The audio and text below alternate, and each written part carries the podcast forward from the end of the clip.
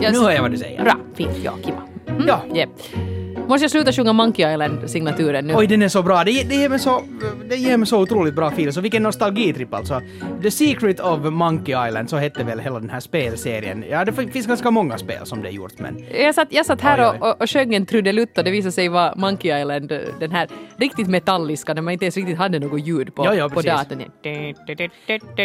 Och det Så roliga var- Pöll alldeles förtjust och sa Jo, Monkey Island! Och, och, in, och det var liksom efter en mikrosekund. Du, du hade liksom ploppat ur det kanske tre toner, var jag- det genast såhär ”Monkey Island!” Ja. Du, du, du. Monkey Island! Ja. Ja, precis. Men jag tror att min tes här är att eh, de som gillar Goonies, jag vet att du älskar Goonies, de Titta, gillar ju titta. också... Nej, du har Goonies, titta nu. Jag har en är. Goonies-t-skjorta på mig. Det är vår Destiny. Men det här, jo, så de har också gillat Monkey Island. Det var, vad var det han hette? Guybrush through... through alltså, ja, man kunde ju inte engelska på den tiden. Nej, så- men, men där kommer men vi... man lärde sig. Det är just det, och, och, och det absurda är ju nog... Och, och, nu blir jag TV-präst igen, som vanligt. Men ehm, Ta det du, så, så är det över sen. redan i, i ganska ung ålder så kom man ju över då en massa olika eh, datorspel. Eh, eh, den här, vad heter den, alltså Larry, alltså den här Ja. Eh, Leisure, leisure, leisure Suit Larry, är det som man säger det? Leisure, ja. Leisure. Leisure. Suit, leisure, leisure Suit Larry. Eh, inte kanske riktigt menad för barn. Nej, det fick inte jag spela. Eller, Är det så? Ja, men de kom i samma box tror jag.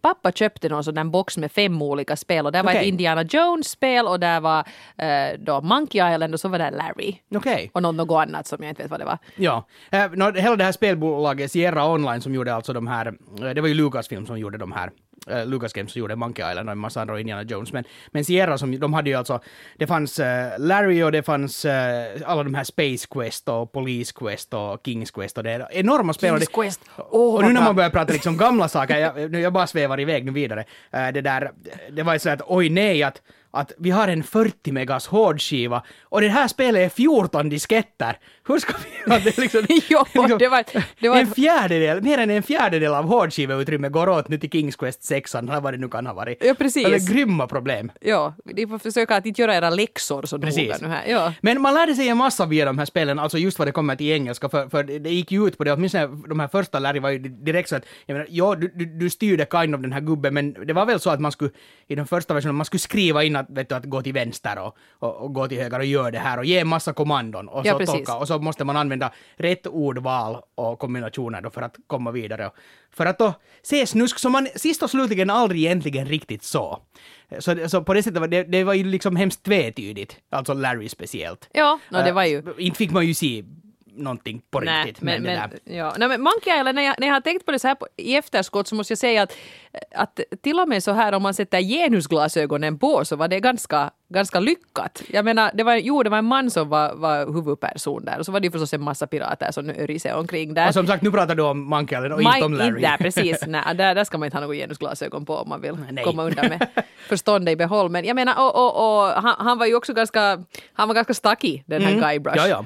Att inte var han speciellt tuff, men den här guvernören som han skulle försöka rädda, hon var ju stentuff. Och var inte till och med den här Swordmaster en kvinna? Så var det ja. Ja, ja. Så man skulle, det var då man måste lära sig mycket engelska Så för man vann inte henne bara genom att vifta med sitt svärd utan man skulle kunna förolämpa henne också. Men det här var alltså en bra start faktiskt. En väldigt bra start för att lära sig engelska. För jag har jämfört det med min, min sambos lillebror, han är ju alltså jätte, jättemycket yngre än, än vad jag är.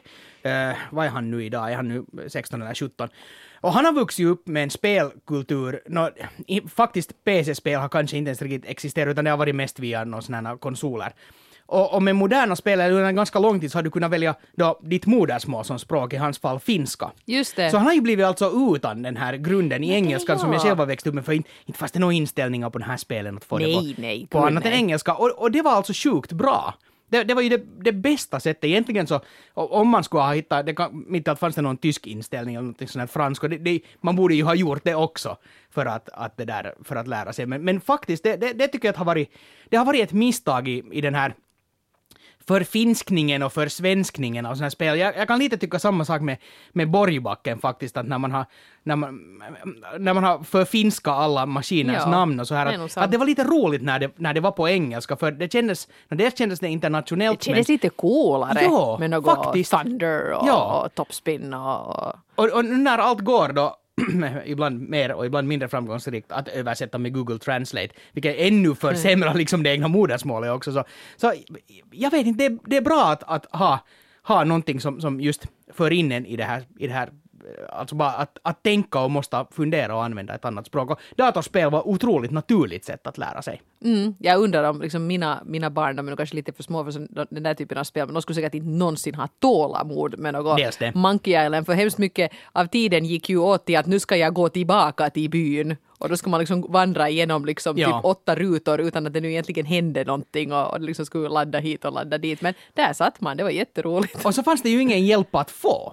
Eh, jag menar, du måste lösa de här problemen helt själv. Sen någon gång senare när, in, nå, innan internet på det sättet blev vanligare, fanns det något som kallades för BBS. Och man kunde, om man hade modem till sin PC så kunde man ringa upp en annan dator i princip. Och så kunde där då spridas vet du, några bilder eller något text eller man kunde chatta. Och, och en del hade ju så avancerat att de hade flera, alltså fasta telefonlinjer hemma, så att flera kunde vara inloggade på samma server Ja, i princip. men fastnar man någonstans där i spelet så då var man ganska fast. Så var det, Då men sen när BBS kom så, så det fanns ju alltså den här walkthrough som man kunde ladda ner från den här BBS. Ja. Någon som har spelat och, och då måste man lite lunta för att det var lite lättare och så Så här. det men- så avancerad var aldrig jag. Satt nu där och kämpa Mm. tills Indiana Jones tog sig över den här klyftan, vad det nu heter där i, i den här Last Crusade. Och det värsta som var så var, jag tror att det var Police Quest som man, var alltså en polis, eh, någon, jag kommer inte ihåg vilken nummer av Police Quest, men, men det var någon bugg i något spel, så att du kunde inte göra det vad du skulle göra, och då kom du inte vidare i spelet, du kunde liksom inte skippa det. Och jag var så arg på det där för att, att, att det var ju inte heller som att, "Nå, men vi laddar ner den, vänta på nästa uppdatering och så är det fixat, utan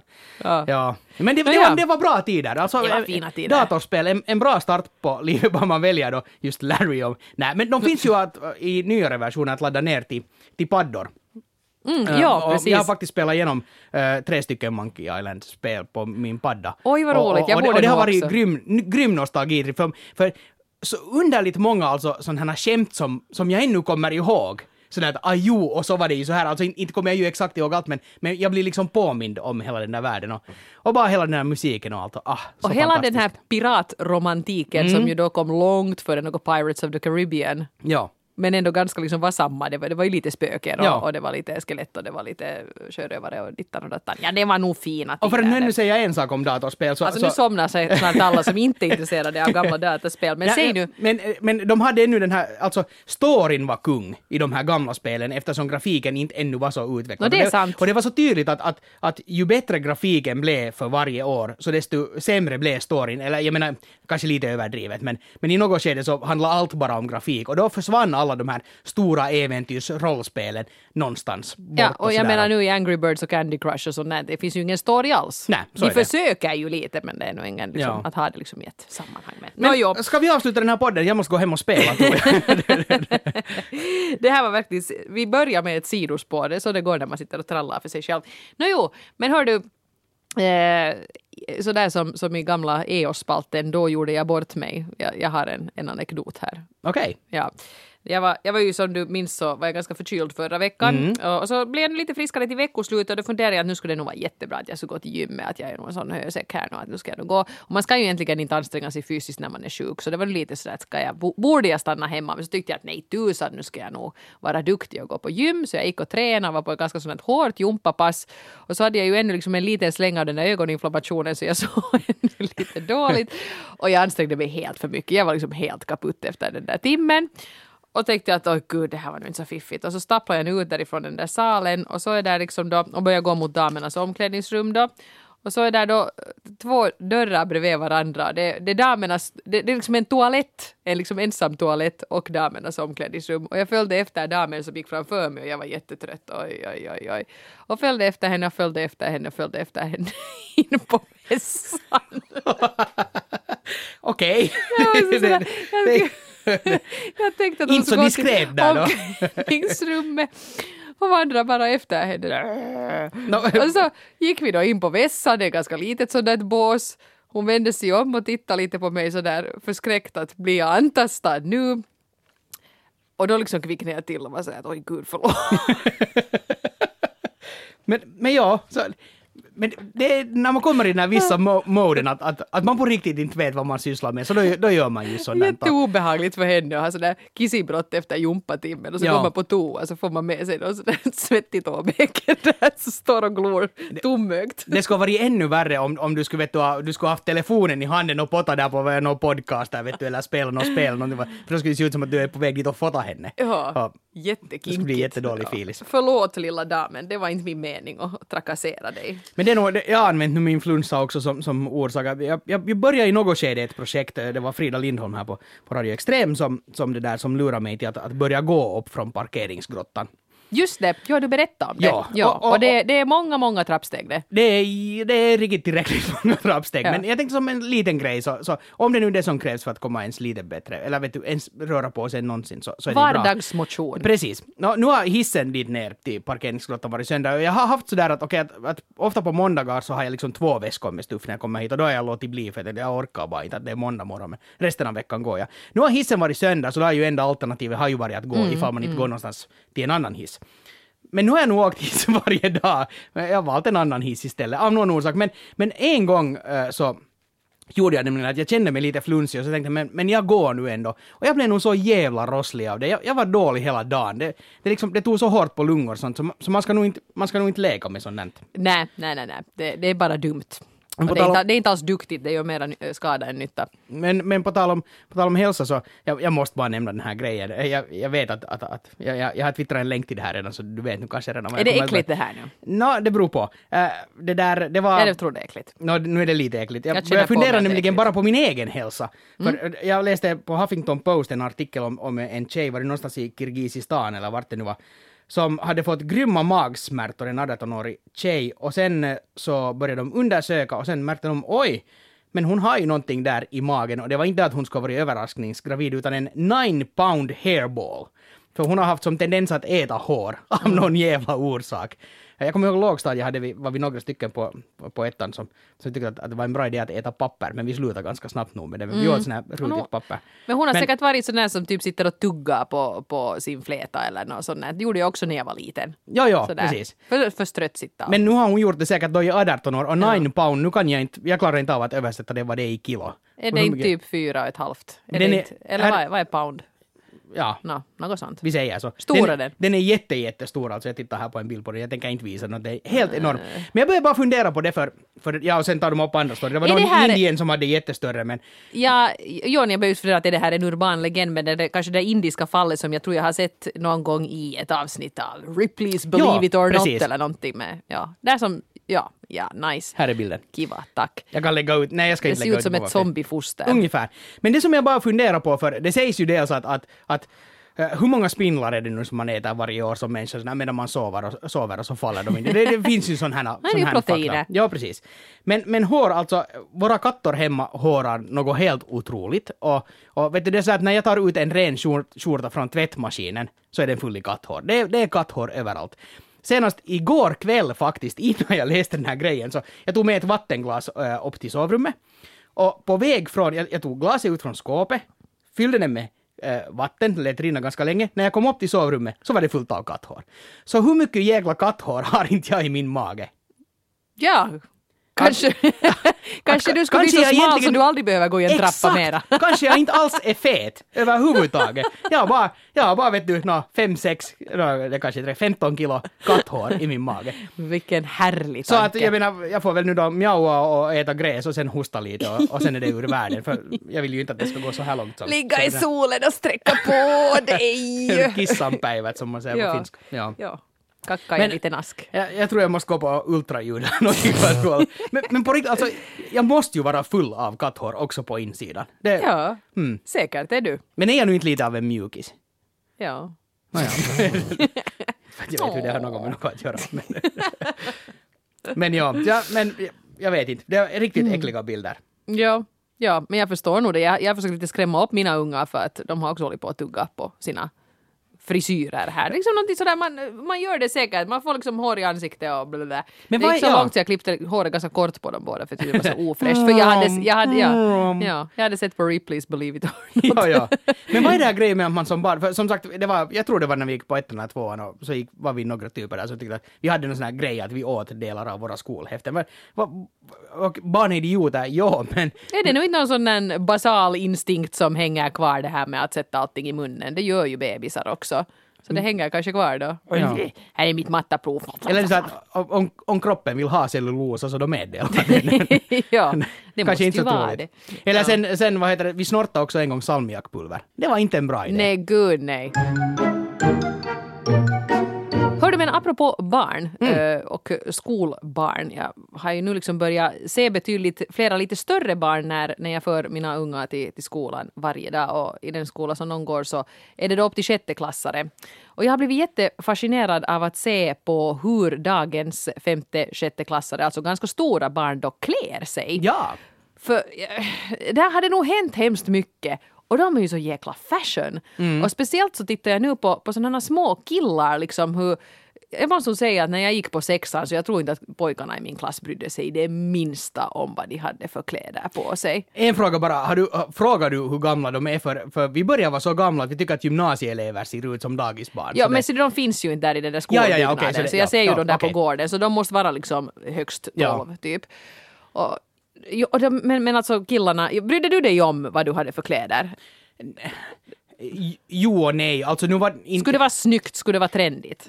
Nej, det var, det var, det här gäller fortfarande. Jag ville ha, vet du, om, om jag skulle ha en jumper eller en tröja så ville jag att det skulle ha en bild på sig. Okej, det, men det ja. var liksom, det var på den nivån. Och, nu fanns det kanske någon, jag tänker nu på lågstadiet, högstadiet var sen en annan, grej- annan grej, men lågstadiet så, så det där, nu, nu fanns det ju någon som hade kanske någon form av märkeskläder, men, men inte, inte fanns det nu ett krav på, tycker jag. Att, att, att, Nej. men jag menar, det var en liten byskola, så, så, så ja. influenserna kom inte liksom så där hemskt, hemskt Nej, långt ifrån Nej, heller. min att klass också, jag menar vi gick på sexan, han som nu var typ coolast i klassen så jag tror att han gick i sin jag tror han gick i sin hifki-skjorta Mm. precis varje dag. Liksom. Att det, var, det var nu hans statement då. Han varierade inte desto mera. Men vet du, om man, om man cyklade genom byn till skolan och hade verrare och, och det där och gummistövlar, så det var helt okej. Inte Ja. liksom sådär. Men jag blev helt liksom fascinerad nu när, när saken slog mig här i morse. Jag började titta på de där killarna. Det liksom fanns flera olika. Det finns sådana här små skaterkillar. Det är väl helt eh, förståeligt. Mm. Men så finns det också en handfull med sådana här miniatyrstekare. Oj nej!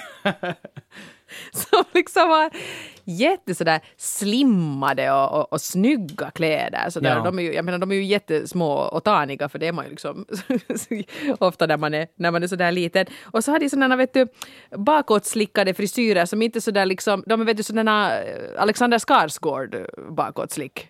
Vet? Mm och, och jag blev helt fascinerad. Men ja, alltså det här, det här är bara intressant. Äh, det, det, liksom, det finns säkert flera orsaker till varför det inte var nödvändigtvis, alltså åtminstone inte på landet, eh, så här för att, jag menar, föräldrarna på landet förr så, så var säkert inte heller sådär jättemodna. Alltså det här med att tänka på kläder på det sättet.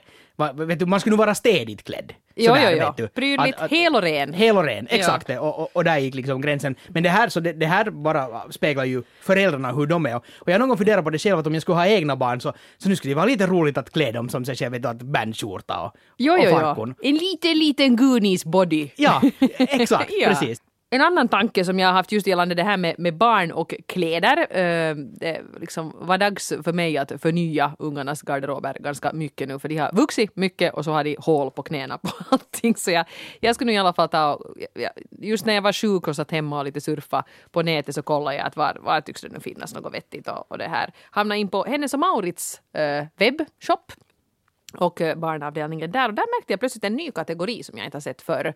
Där under vet du, flickor, pojkar, olika uh, storlekar och sådär så fanns det någonting som hette Generous Fit. Okej. På barnavdelningen alltså. Jag menar, man har ju nog sett sånt på, på vuxenavdelningarna, att det finns större storlekar i en egen kategori. Men jag gick in och klickade på Generous Fit. Och här hittade jag då avdelningen för de tjocka barnen. Och ja, eh, i sig... Ja, jag är redan helt matt. Ja, i sig helt okej att det ska finnas liksom moderiktiga kläder också för barn som är lite större. Men no, dels nu det att det är en egen kategori. Ja. Men de var så gråa. Det var liksom sådär svart, grått, mörkblått, också för flickor. Och när man nu vet hur H&M's barnkläder ser ut i övrigt, det är mycket färg och det är Hello Kitty och det är Disney och det är dittan och det är datten och det är glitter och saker. Att, att det är ganska liksom sådär varierande och skojigt. Men det här var då liksom kläder för tjocka barn som förtjänar att smälta in i väggen. Alltså det där är ju helt, jag, jag, jag, jag, ja, alltså jag vet inte, jag blir helt sinnesrubbad av att höra det. För vad händer med det här konceptet med att ha att, att här har vi sådana här byxor och så börjar det från minsta storleken och sen om du bläddrar i högen så kommer du till större och större och större och större och så tar du det. Precis. Och överlag, måste barn ha så tajta kläder? No, kan det man är en inte bra ha fråga. ett par någon sån här vet du, mjukisbyxor med ställbar midja så att det nu inte är så himla noga eh, hur stor man är där inne. Jag måste säga att när jag växte upp, jag var också ganska knubbig men det var å andra sidan en ganska bra för det var liksom mitt, mitt i vet du grunge-perioden. Så man kunde bra vet du komma typ i pappas flanellskjorta och vara Ja. helt hyfsat liksom cool. Att det var, det var liksom inte, det var inte så slimmat mode när jag växte upp. Men så var det nog på 80-talet skulle jag också säga. Alltså jag har inte något minne av att någon skulle ha gått i jätte, jätte, jättetajta kläder. I något skede kom det ju liksom sen, sen att någon började ha kanske cykelbyxor på jumpan men, Nå, jo, men jo, alltså jo. bland tjejerna. Men, men det där men, Men det var ganska löst och ledigt. Det var löst och och, det, ledigt, och det ja. var ganska bra för att man fick liksom utvecklas i lugn, och ro där under alla de där tygsjokerna. Och, och det var ju på något sätt, så, så borde det ju vara. Men jag inser ju det då att liksom standardbyxmodellen för flickor nu för tiden, flickor sådär vet du i lägre skolåldern, är ju liksom här stuprör. Det ska vara ganska tajt. Ja. Och det här, man ska inte avvika hemskt mycket för att liksom hamna in, vara så pass stor att man måste liksom gå till generous fit-fliken som väl bara dessutom finns på nätet. Det här freakshow-klädesplaggen is de inte ens ta in i butik utan man måste vara på nätet. Och det här gör mig jätte, jätte, jätte Ja. beklämd. För att liksom blanda nu in i, jag, jag menar H&M har ett jättestort sortiment för barn. Att det liksom är säkert, ja, men jag, jag kan inte ens dra till med en siffra, men går du in i en sån här barnklädsavdelningsbutik så där är säkert vet du 200 olika plagg Ja. på flickavdelningen redan. Varför kan man inte där då liksom blanda in? För jag menar inte det är ju för en vuxen människa heller att man går in i en klädbutik och så råkar jag passa i storlek L av precis vilket plagg som helst utan det är ju olika modeller Ja, ja. och sådär och en del saker sitter bra och andra sitter inte alls. Och det behöver inte ha någonting att göra med att din kropp på något sätt skulle vara fel men jag menar vi är inte alla stöpta i samma form som en pepparkaksgumma. Nej.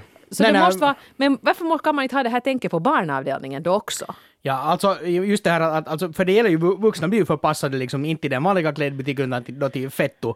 Fettoavdelningen som man klämmer in Fetto-style. Fetto-style under rulltrappan Ja. någonstans i ett mörkt hörn. Och, och, och det är liksom absurt, men ännu det här med barn. Och, och, alltså jag, jag, blir helt jätteledsen av det här för det är bara otroligt onödigt. Jag menar man kan också diskutera det här med att, att, att, att hur är det jag menar det som lite var inne på här med att, att, att jag skulle gärna klä, om jag skulle ha barn så skulle jag klä dem lite som mig själv för att det skulle vara lite roligt. Men det är ju nog inte riktigt okej det hela. Man, jag tycker att till en viss mån måste man ju ändå liksom låta barnen också hitta sin egen stil. Så, så länge det är liksom, så länge det är okej för en själv att man kan stå för att ens barn ser ut sådär. Något har man ju säkert Men man har ju, om som- när, man, men- när man är den som köper de där kläderna så är ju ens egen smak där och spökar helt Jo, jo, enkelt. så absolut. därför blir de ju ofta lite sådär att de Och- ser och- ut som man själv. Och mina föräldrar det där så, så skulle jag nog påstå att, att lät, mig, lät mig liksom vä- välja just kjol. Att, att jag ville ha bilder på mina Ja. skjortor och det fick jag. Min brorsa ville inte ha det och han hade inte. Okej, och, och, ja. och, och det är ju ganska okej. Men, men, men det här börjar liksom nu när, när det här vuxenmodet har ju spridit sig redan länge, länge, länge till, till liksom barnkläder. Men, men nu att, att börja truga dem liksom helt i en skil, jag vet, jag, Och jag menar, jo, jag, liksom, Ah. nu säger någon att nå, men att fetma är ett stort problem, att ni ska lära barnen att äta hälsosamt. Ja, men jag tror att för att man ska nå de här ungarna så måste man börja med att lära alla barn att du är toppen. ja. Bry dig inte om, var stolt över dig själv. Och, och liksom först sen när man har byggt upp det där självförtroendet hos det där barnet tror jag att man kan gå fram och börja säga att, att hörde, vi skulle kunna prata lite hör du, om det här med hälsosam mat och så ska vi kunna fundera på det här att hur skulle vi röra på oss lite mera. Men det kan man liksom säga till en som är sådär att ja men jag är ju fantastisk vet du. Man kan. Att- om man nu inte är helt honey boo boo liksom som, Att- som att- man inte går att nå med någon kritik.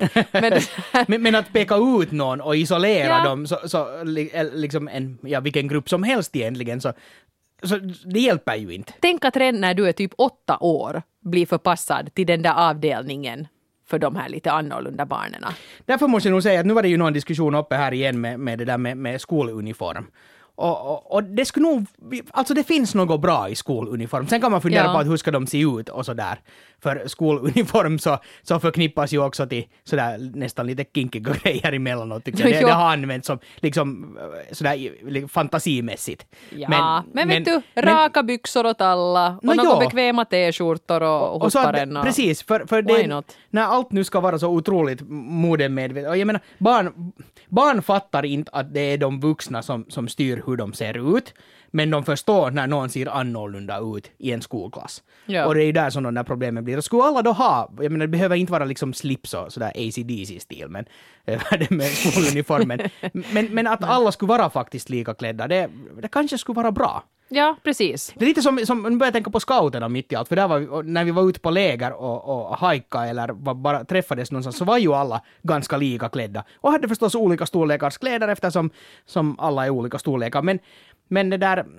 Men, men, men det var något bra i det, för där kom inte heller någon sån här märkesklädesgrej fram i alla fall. Det var mer sådär att aj, du har en sån kniv, att se sån kniv jag har. Men, Ja. att, klart, det här jämförandet kommer ju ändå fram i Min allt. men- är större än din boko. ja, pappdin hade en stor bok. Men, men, men, men, men på något sätt, är jag, jag, på, på något plan är jag lite för alltså skoluniform. Jag tycker inte heller det är en dum idé alls.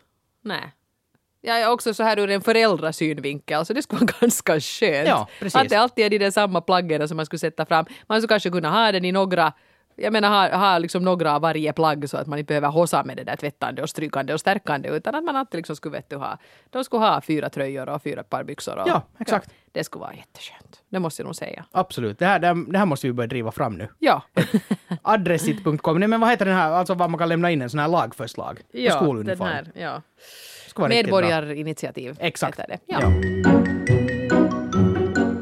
På något sätt är det den här veckan har mitt huvud har varit så fullt av olika saker att, att jag kommer inte riktigt ens ihåg vad som har hänt den här veckan. Det Mm. bästa som hände var att jag var på, på en sån här, eh, sån här höstpresentation av, eh, eller liksom skivbolag som liksom lite presenterar vad som händer eh, den kommande, kommande hösten. Och där, Du var där, på Post kändisfest. Jag såg när du skulle vara och Ja. jag, vis, jag visste att nu ska du på fest för du hade på din Eurovisa-blazer. Men det var, det var jätte, jättebra, för där lanserades en, en, en ny ung tjej som kommer om en månad att ungefär att släppa sin första singel. Och hon var så otroligt duktig och så bra och den där låten var så fantastisk att alla i rummet blev helt ställda. Och det, och det var roligt att få se att, att hej, här Nu har ska vi du alltså... säga vad hon heter. Så. Jag, eh, nej, Det var något Vilma. Det var, eh, det var typ Vilma Alina eller någonting sånt. Jag ska, jag ska ta och blogga om henne i, i något skede. Gör för, det. för det finns YouTube-klipp med, och så ser vi att ni, för, ni hörde först om henne. Men det, var, Här. det, det är roligt när man ser någon ny som kommer också med någonting lite nytt som, som inte riktigt existerar i musiklivet i Finland och, och sådär. Och, och, det, och det var en fin, det var en fin känsla. Men annars har allt varit sådär bara råddigt och jag bara konstaterar, Ukraina har vi ju pratat flera gånger och i något skede när vi pratar om Ukraina konstaterar vi att ja men hela den här krimbiten kommer man inte ihåg överhuvudtaget. Jag kommer inte ihåg hela Ukraina, alltså det, är, Det fin, det finns ju inte i tidningsflödet ens mera, tycker Nej, jag. Man har helt glömt bort att det Ja. är något på gång där. Och, och det är otroligt absurt att, Ja. och, och, och det gör mig på något sätt lite ledsen. Men mitt huvud har inte liksom klarat av att koncentrera sig på, på så, jag menar det har hänt en massa saker, både bra saker och dåliga saker, men, men nej, ja, jag kan inte fokusera på det nu så här i efterhand Men åtminstone. jag, jag stötte på en, en nyhet som jag tyckte var lite intressant eh, som gäller eh, Netflix. Den här, vad är Netflix? En strömmartjänst eller något sånt? Vad kan det heta Ja. månne på svenska? Streaming är ju det där engelska ordet, Ja, ja. ja, att strömma heter det tydligen på svenska låter jättefånigt. Ja, låter nej, det som riklig säga. mens eller någonting. no, I alla fall, En, Netflix en, då. en Men- flytningsfunktion, kanske. Nej? Ja, just det. Det är sådär som flödesradio. Ja, ja, precis, ja. Ja, där. Allt handlar om Vidare, men- vidare. mens egentligen. Det Så är det ju. Matriarkala samhälle. Nåja, Men still sak. Ja, det var ja. Eh, Men som, som vi ju har pratat flera gånger om i den här podcasten också så har ju liksom Netflix och sådana motsvarande tjänster gjort att man ser hemskt mycket mindre på TV. Så är det. Så att de här tjänsterna har ju då liksom börjat sopa banan med traditionellt TV-tittande. Men nu är nästa steg då att de börjar ta över biograferna, biografbusinessen. För det här, år 2000 kom ju en film som hette Crouching Tiger, Hidden Dragon. Du Ja. minns den här Ang Lees. sån här Jag har den till och med på DVD hemma. Ja, martial arts-film. Och den, det här, den blev ju kanske lite en sån här överraskningssuccé att den fick ju Oscars och grejer. Ja. Det blev liksom en, en sån här stor, liksom, sån här verkligen hade stor sån här kultu, kulturell eh, liksom, inverkan då. Och nu kommer en uppföljare. Eh, nästa år kommer den att ha premiär då. Eh, ska de göra en till som heter något jag kommer inte ihåg vad den heter. Den heter typ Crouching Tiger, Hidden Dragon 2. But Men, no lions. ja. Men det där, nu har Netflix gått in som medproducenter i det här. Och det kan de förstås göra. Men då har de meddelat att vi kommer sen att ha premiär på Netflix samtidigt som den har premiär på bio. Okej. Okay. Och tidigare har det varit så med biograffilmer, åtminstone i USA, det har funnits en sån här liksom regel att i åtminstone 13 till 17 veckor ska filmer visas på bio innan de får visas någon annanstans. Ah, ja, okay. För att de liksom ska få ett försprång. Och i Finland tror jag det här glappet är ännu längre. Att mm. här tar det ju faktiskt längre, liksom att om en film har visats på bio så kan det ta två år, eh, två, jo, tre jo, år innan den får visas på TV. Ja. Det är ett jättelångt glapp. Men nu börjar ju liksom då det här luckras upp och nu har biograferna i USA blivit jättearga på det här och sagt att vi bojkottar den där filmen fan. Att liksom vi tänker inte visa den alls då om det här är liksom så som ni ska börja spela. Så det har blivit liksom riktigt fult spel där. Men jag tycker det här är intressant att man har ju nu tutat ut i hundra år kan man ju säga, nästan utan att överdriva, att film är bäst på bio. Mm. Och nu tror jag inte mer att folk ser på det på det sättet. Att man är villig att kompromissa med den stora duken och surround-ljudet och allt det där om man får se den genast. Absolut, och, och, det är därför som, som inte alls alla nu för tiden mera eftersom de här streamingtjänsterna, vad, vad var det vi kallade dem? Strömnings... Strömmingsmarknaden. No, menstjänster. Ja, att, äh, de har ju kanske lite tagit bort ändå av den här piratismen, men det är ju därför som folk laddar ner filmer så fort de är tillgängliga och därför har man ju också redan länge gjort med riktigt stora filmer att då när de ja. går upp på duken i USA så är det också i resten av världen, för det är det enda sättet att... Enda liksom sättet att minska. Det. För du ja. har helt rätt i det, man, när någonting finns så vill man se det. Ja. När, när, eller höra det om det handlar om musik. Och det är ju liksom, alla, alla de här tendenserna finns ju där ute. Jag menar det är många som drivs till piratism utan att vilja bryta mot ja. någon lag. De skulle vara helt med på att betala för den här filmen, slår jag vad om. Ja, ja. Att liksom, det är inte där det ska vara gratis, men det ska vara fort. Och uh, just det här med att jag tror att vi går in nu definitivt i de små skärmarnas tidevarv. Att folk är helt villiga med att kompromissa bort det här. Det ska vara stort och fint och pampigt. Man kan helt bra sitta och se på en ny premiärfilm på sin mobiltelefon. Ja, och sen har folk ganska stora TVn hemma också. Uh, ja, det har man Och det är ju ett, ja. hemskt lätt att koppla telefonen eller någonting till den här TVn så att du ser det liksom, att den bara förmedlar data och så, och så ser du det på din jättestora TV hemma och du har ett surround-system det är ju klart, det är inte riktigt samma som bio.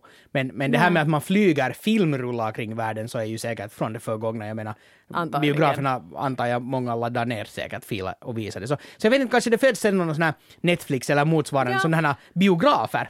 Och så, så är det, uh, vad heter det, 300 människor i salen eller någonting och så får alla rösta på vilken film man ska titta och de, den som får flest röster så strömmar man eller någonting. No, no, ja, ja no, men liksom, eller att man då måste betala ganska, man ska köpa, faktiskt betala en biobiljett ja, för att ja, se precis, den där filmen exakt, så där ja. fort. Det tycker jag också är helt rimligt. Absolut. Men i alla fall, alla de här tendenserna finns där ute. Folk frivilligt eller ofrivilligt laddar ner på olagliga vägar för att de vill vara ute fort. Så är det. Och när det kommer en ny stor serie som något House of Cards eller någonting dyker upp på, på Netflix så ser ju en del på det i ett kör. Så är det. Det ska vara fort, man ska vara först med det där. Det är det som är det viktiga nu. Och nu är jag nog liksom lite rädd att biograferna, jo film är bäst på bio, det är säkert så. Men jag tror nog lite de nu måste liksom fatta galoppen för att annars kommer de nu att bli som papperstidningen. Hoppar de inte på det här tåget nu så kommer det att skita sig. Och speciellt alltså de riktigt små biograferna, utan sen är det en kedja och så är det ju nästan mer eller mindre i Finland idag. En Jättetråkigt. Kedja, en kedja som, som regerar och som bestämmer vad det visas Och som tar in ett väldigt, väldigt smalt sortiment. Att jag menar jag som ofta skulle vilja se svenska filmer till exempel, för att det är mycket snack sen om något. Monica Zetterlund-filmen visades ju inte i Helsingfors just alls förrän sen var det Kino Engel som nu gick in och, och, och tog in en, en rulle och visade den. Men man ansåg att det är inte, det är inte liksom motiverat. Och då skulle jag hemskt gärna, fast hyra den, det finns ju för all del jo, tjänster som, som man kan då liksom, har nu både Makuni och Filmtown någon sorts hemhyrningssystem och sådär och Viaplay och alla att det går nog men där är den där fördröjningen. Är det sådär då att, att de sätter sen in en VHS-kassett någonstans? Och så? ja, men de brukar ha premiär där ungefär när de skulle ha liksom haft eh, traditionell DVD-premiär. Ja, ja, ja, precis. Så nu måste nog helt enkelt, sorry nu biograferna, om ni inte vill att det här nu ska skita sig kapitalt för er så måste ni hoppa på det här tåget. Ni måste börja skippa sådana här gränser på 20 veckor innan ja, ja. någon annan får visa filmerna. För dessutom är det dyrt att gå på bio. Och jag vet nog att köerna ringlar sig runt kvarteret varje fredag på någon Finkino och sånt här eh, multiplex. Men i alla fall, jag tror att det där kommer att börja ebba ut så småningom. Mm. Det, finns liksom, det finns flera saker och, och flera problem med det här. Och, och, det är ju det här, speciellt när det kommer musik, som, som jag ju liksom snubblar över eh, varje dag i mitt jobb, så är ju det att, att när saker lanseras i USA så är det någon som mitt i allt hoppar på det och tänker att ja, men vi måste ju lansera det i Europa också. Och det är en sån rättighetsdjungel. Mm. För en artist som har ett skivbolag i USA så kan ha liksom i, i Frankrike var representerad av ett skivbolag, i Tyskland i ett annat skivbolag, i Finland i ett tredje skivbolag, i Sverige i ett fjärde skivbolag. Och det är liksom, det är sån soppa över att vem är det som ska få som så att säga sitter på rättigheterna i respektive land. Och tänk, vi är med i EU, men vi har inte liksom samma upphovsrättsliga system som vi liksom lever i. Och det här är ju ett, och, och, och, det är ju det här som bromsar det, för folk vill ju, jag menar det finns bolag som sitter och vaktar om, om sin business. Ja. Och det är ju det som, som, som imiterar det här. Och, och jag antar att det gäller kanske filmer också. Det kan, man tänka inte, sig. Men, det kan man tänka sig. Men, men, men världen, världen går ju nog faktiskt vidare. Ja, men jag tror på riktigt på det här. Att vi står, vi, vi står eventuellt inför en biografdöd. Ja. Om de fortsätter att maffa sig och utgå ifrån att folk kommer nog ändå helst att komma hit och se på film. För det tror jag inte att de kommer om tio år. Sen, jag vet att jag upprepar mig nu igen och jag börjar bli sådär lite som Liftarens guide till galaxen. Det finns ett svar på allting. Men, men igen, if, för, skulle vi vara 100 miljoner människor i det här landet eller ens 10 miljoner människor, så då skulle vi också få in det här smalare utbudet för det skulle finnas tillräckligt mycket människor som skulle hålla, mm. liksom, det skulle gå att göra om, ens lite business. Jag menar på, ett bra exempel är när Kärlek och anarki pågår, den här Exakt. stora filmfestivalen. Allt säljer ju slut genast. Så är det. Folk att, är så liksom hungriga att få se de här lite andra filmerna. Att det är det som jag blir avundsjuk. Nu har jag inte varit i USA, någon dag ska jag dit, speciellt New York intresserar mig, men åtminstone via film och TV så får man den här känslan av att, att, att, att vill du uppleva något nischat så är det bara att gå runt hörnet.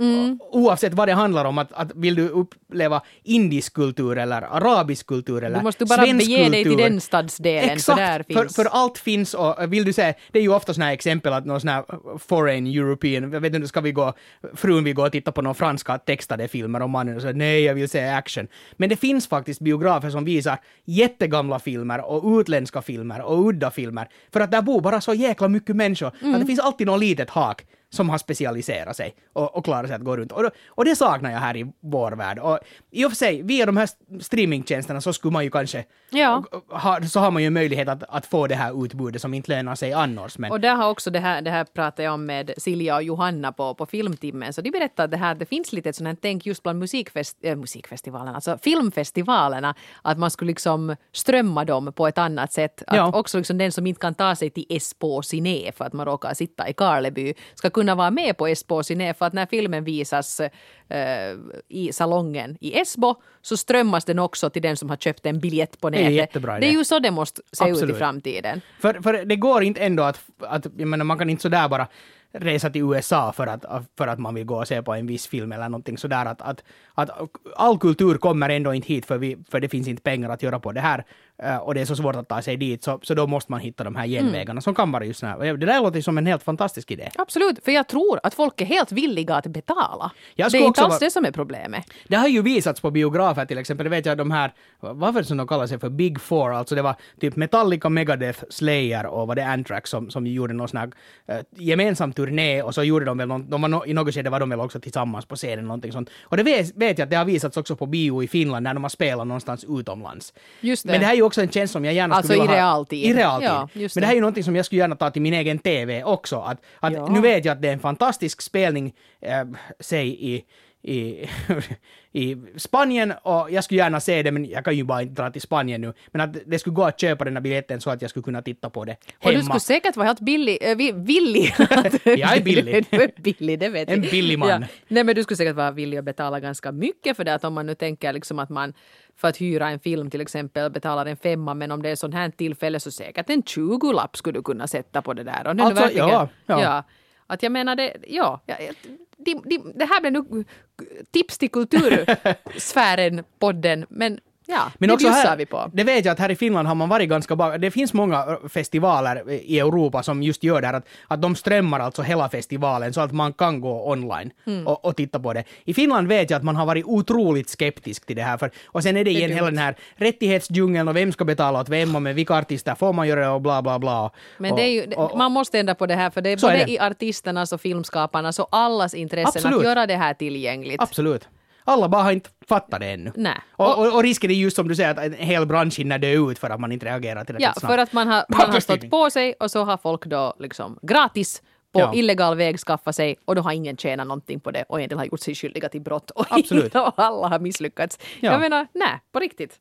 Ja, just det. Det var liksom riktigt två TV-präster som drabbade samman här på slutet. TV-prästpodden. I något skede kommer vi att måste byta namn. ja, ja.